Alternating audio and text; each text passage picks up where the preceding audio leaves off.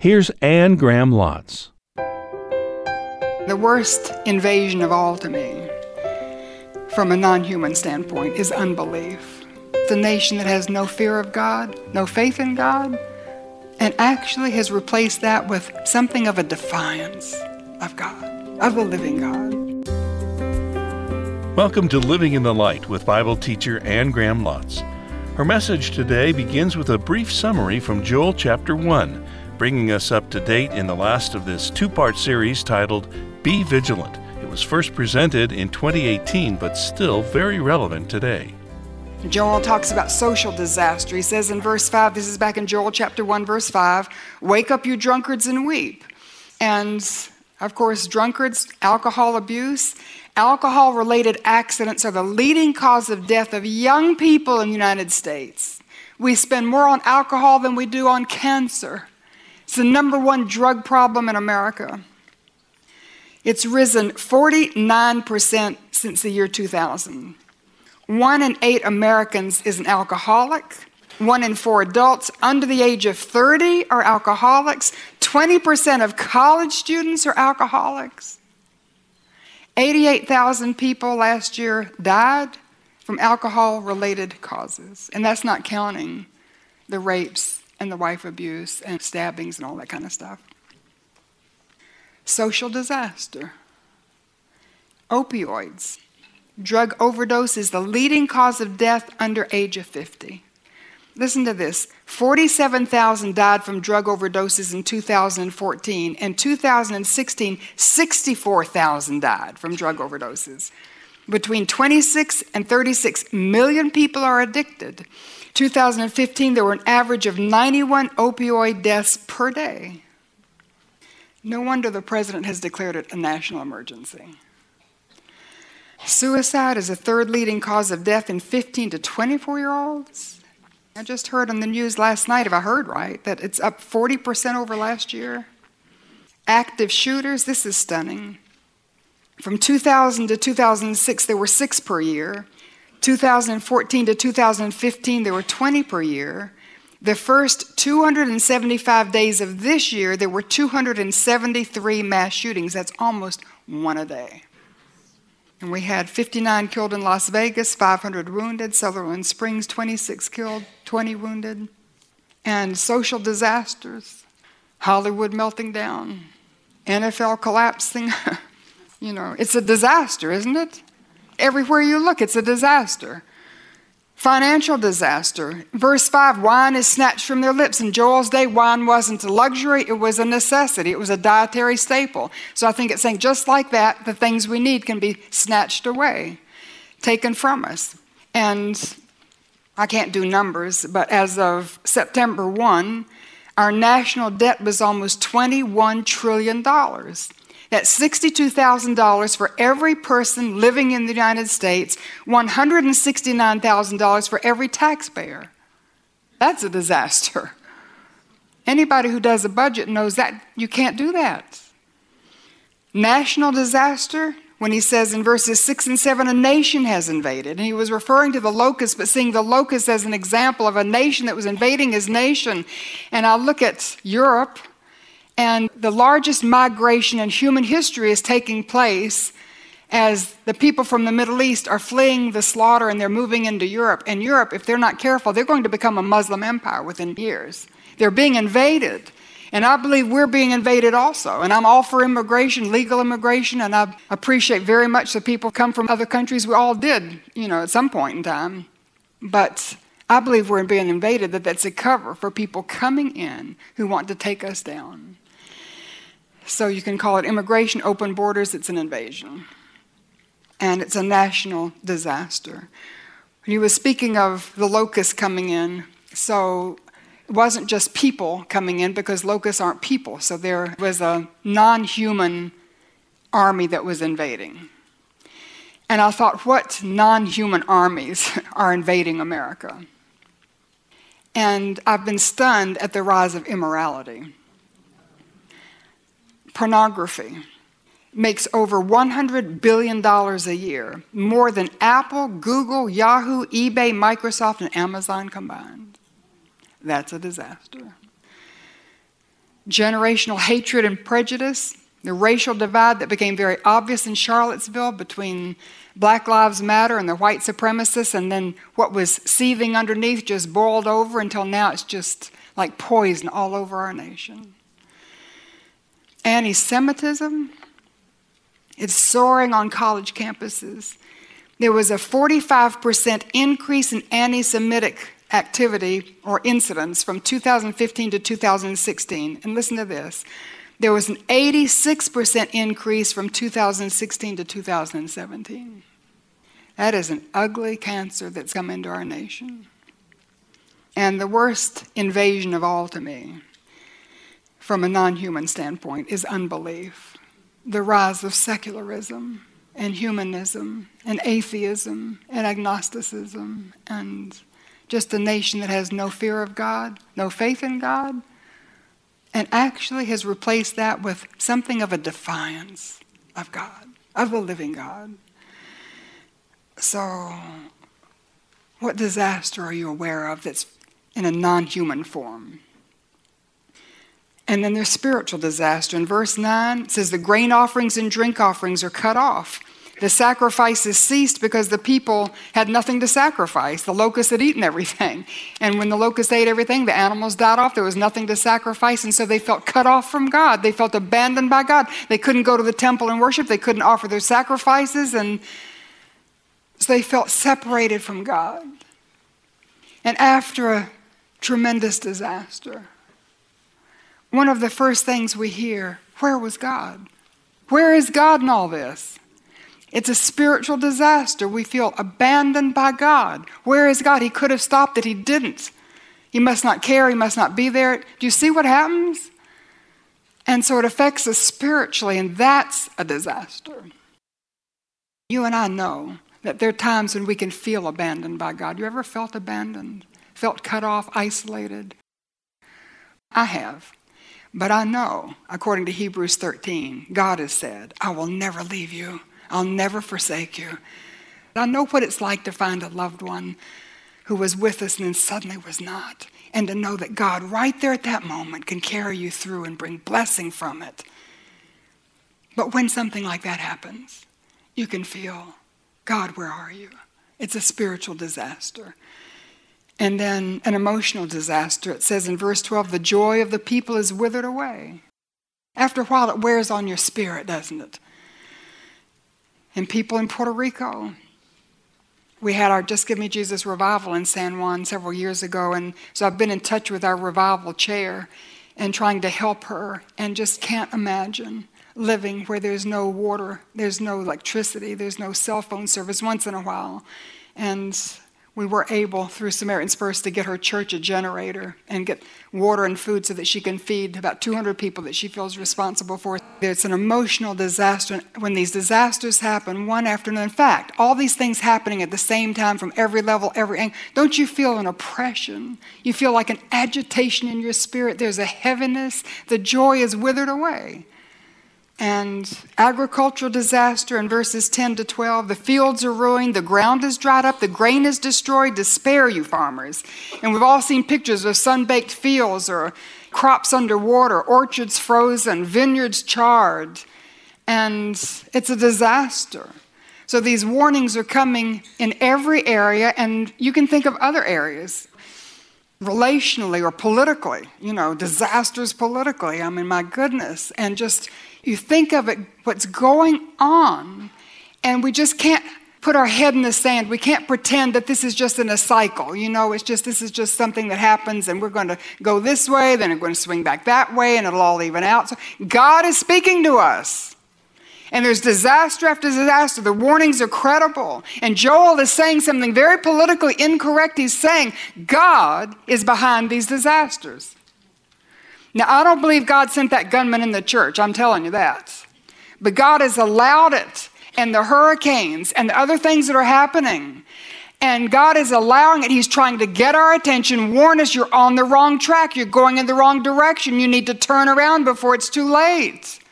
And Joel was taking the natural events he saw in his world and taking his current events and he was putting God's word over it. And he says, Oh my goodness, this locust plague is not just an invasion of locusts. God is warning us of an invasion to come.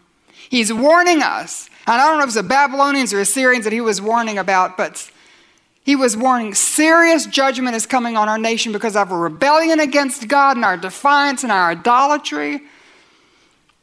So, wake up.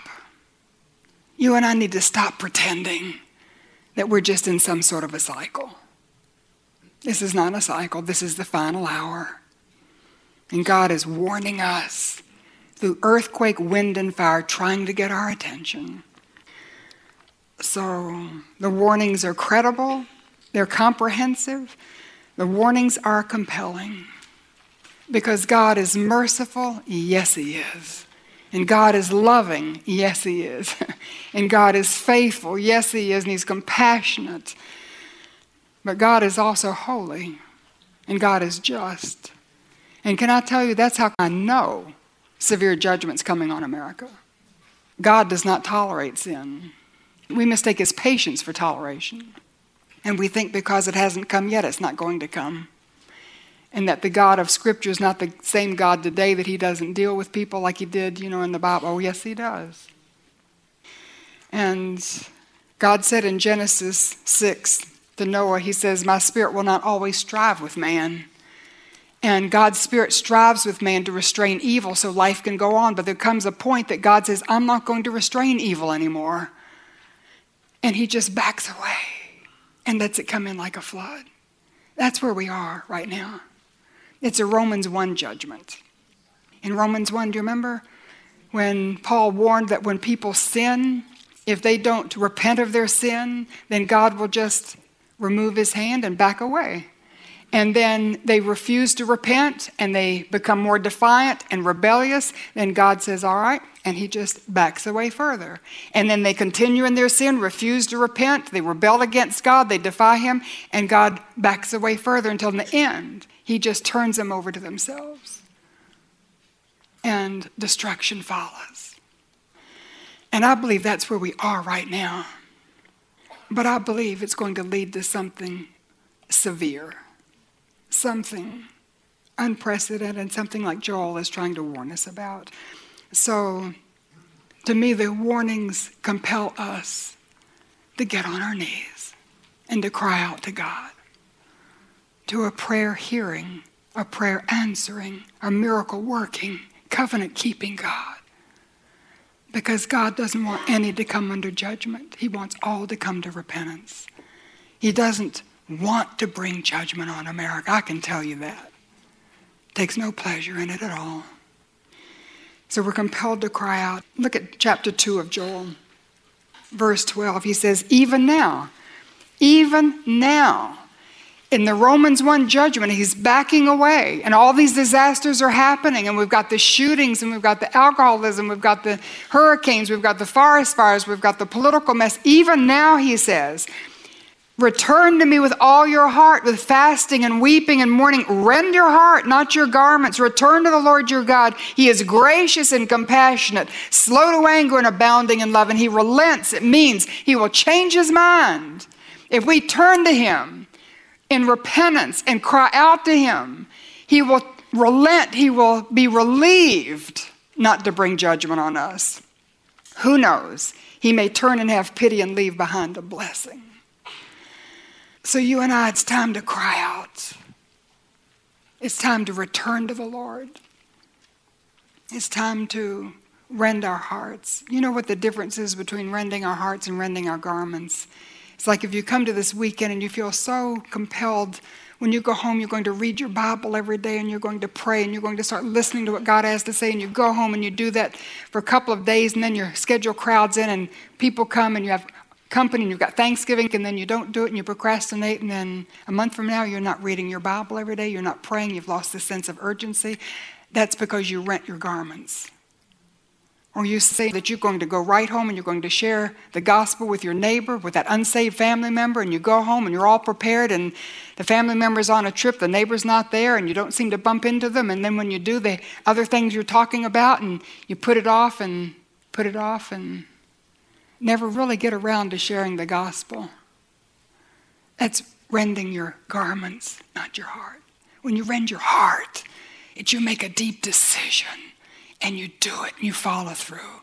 And you repent of sin. That means you turn away from your sin and you don't turn back to it. You don't dabble in it. You don't toy with it. You turn away from it. And we rend our hearts. There's a lot of rending of garments in the church today, giving lip service, you know, basically pointing our finger at somebody else, while God's looking at you and me. And so Joel says we need to cry out with humility, going back to chapter 1, verse 13. Put on sackcloth, spiritual sackcloth. Sackcloth was just what it sounds like dirty old rags. And it was just giving an outward evidence of inward desperation. God, if you don't get us out of this mess, we're not going to get out. If you don't spare us, if you don't delay or stop the disaster, we're toast. God, if you don't help us, we won't be helped. And we just cry out to God. We have no one else to turn to. Oh, listen to me. The answer is not politics, the answer is not the economy. But the answer, if we're facing the judgment of God, the only answer is repentance of sin. It's not going to be a political solution. It's not going to be legislation. It's going to be God's people rending their hearts and getting right with God, standing in the gap for our nation. And we cry out with humility. We cry out with sincerity. He says, declare a holy fast in verse 14. Fasting to me is going without anything and everything to make time to get alone with God. And you can go without, which is the traditional way of fasting. You can go without email. You can go without telephone. You can go without television. You can go without business, go without your office, go without your housework. You go without whatever it takes to make time to get alone with God and read His Word and listen for Him to speak and pray to Him and stand in the gap for our nation and cry out to Him with humility and sincerity and urgency. In verse 15, the day of the Lord is near. And there was an urgency in Joel's message. The day of the Lord is a day of accountability. It's a day when his patience runs out. It's a day when he says you've crossed the line. He's drawn a red line and he says you've stepped over. The great and terrible day of the Lord is when Jesus comes back and the sky unfolds and the white horse arrives, whose rider is named Faithful and True, and he's followed by the armies of heaven. And it's at that very moment when the kingdoms of the earth are gathered together at Armageddon. They've come to make war against each other, but they look up and they see the Lamb. They know who he is, and they turn all their guns and they go to make war against the Lamb, and he speaks a word, and they all drop dead. That's the great and terrible day of the Lord, okay? But until that day, there are, if I can call it, lesser days of the Lord days of accountability, days of judgment. When the Assyrians invaded Israel, because Israel had rebelled against God, and gone into our idolatry, and he had warned her again and again. And God sent in the Assyrians and took Israel off into captivity, never to come back. And that was the day of the Lord. And the southern kingdom of Judah then did the same thing. They rebelled against God, they went into idolatry, did all sorts of terrible things. And so God sent in the Babylonians and took them off into captivity, and that was a day of the Lord.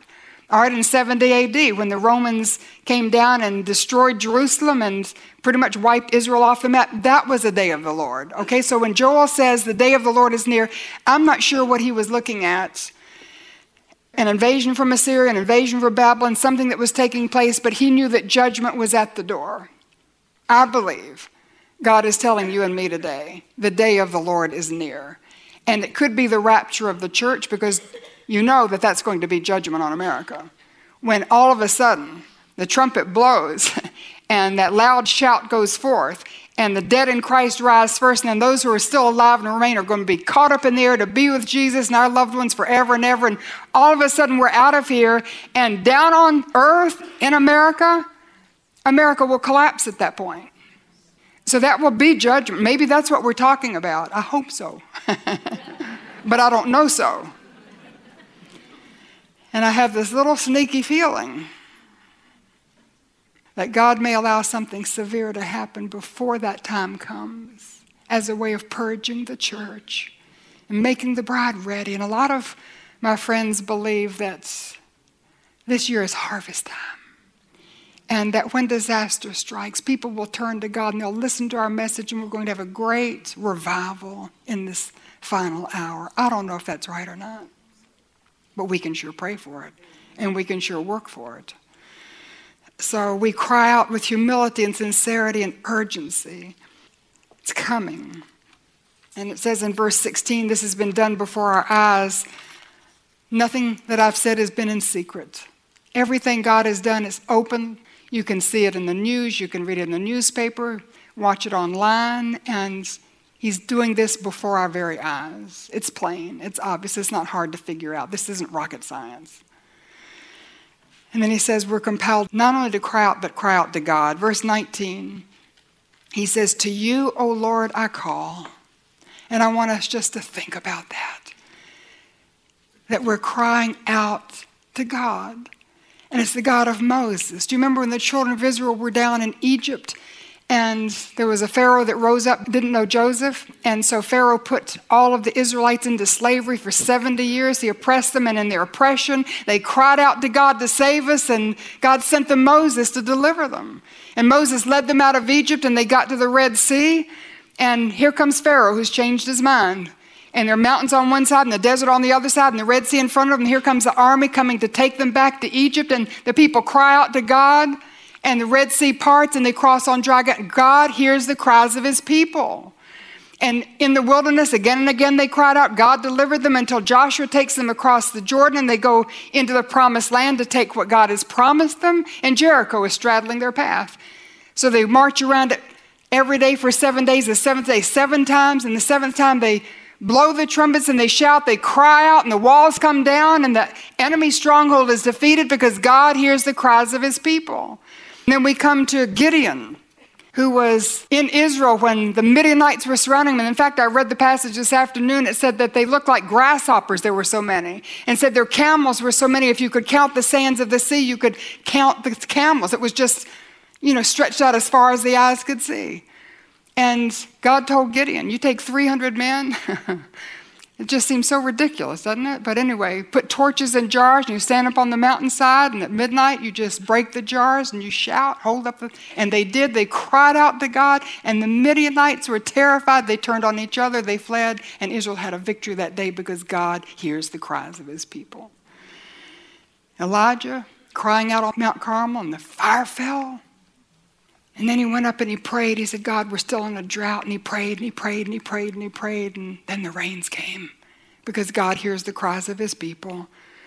Jonah, one of the more miserable prophets, in the belly of a fish at the bottom of the ocean. I can't think of a worse place to be. Cried out to God, and God delivered him because God hears the cries of his people, even those that don't deserve it. And do I dare put our Lord Jesus in this list? Hanging on the cross. My God, my God, why have you forsaken me? And then in the end, it's finished. Into your hands I commit my spirit. And he bowed his head and he died. And three days later, his father raised him from the dead because God hears the cries of his people. And God will hear our cries, but we have to cry. We have to cry out to him. So that's my challenge to you. We cry out to a God who hears the cries of his people. He is merciful and forgiving. He's compassionate. He's loving. He's the God of creation, the God of compassion, the God of redemption. He's the God who will deliver us. His very name, Jesus, means Savior.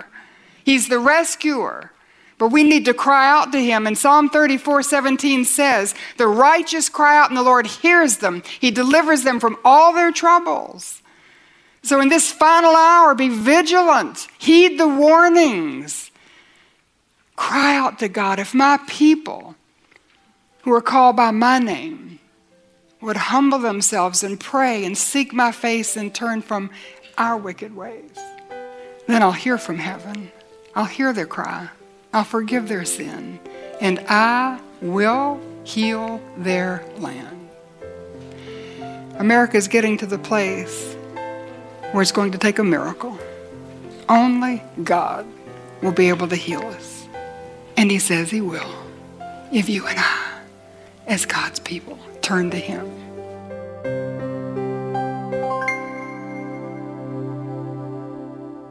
This has been Living in the Light.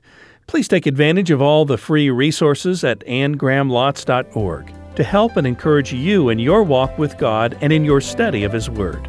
Join us here each week for Living in the Light.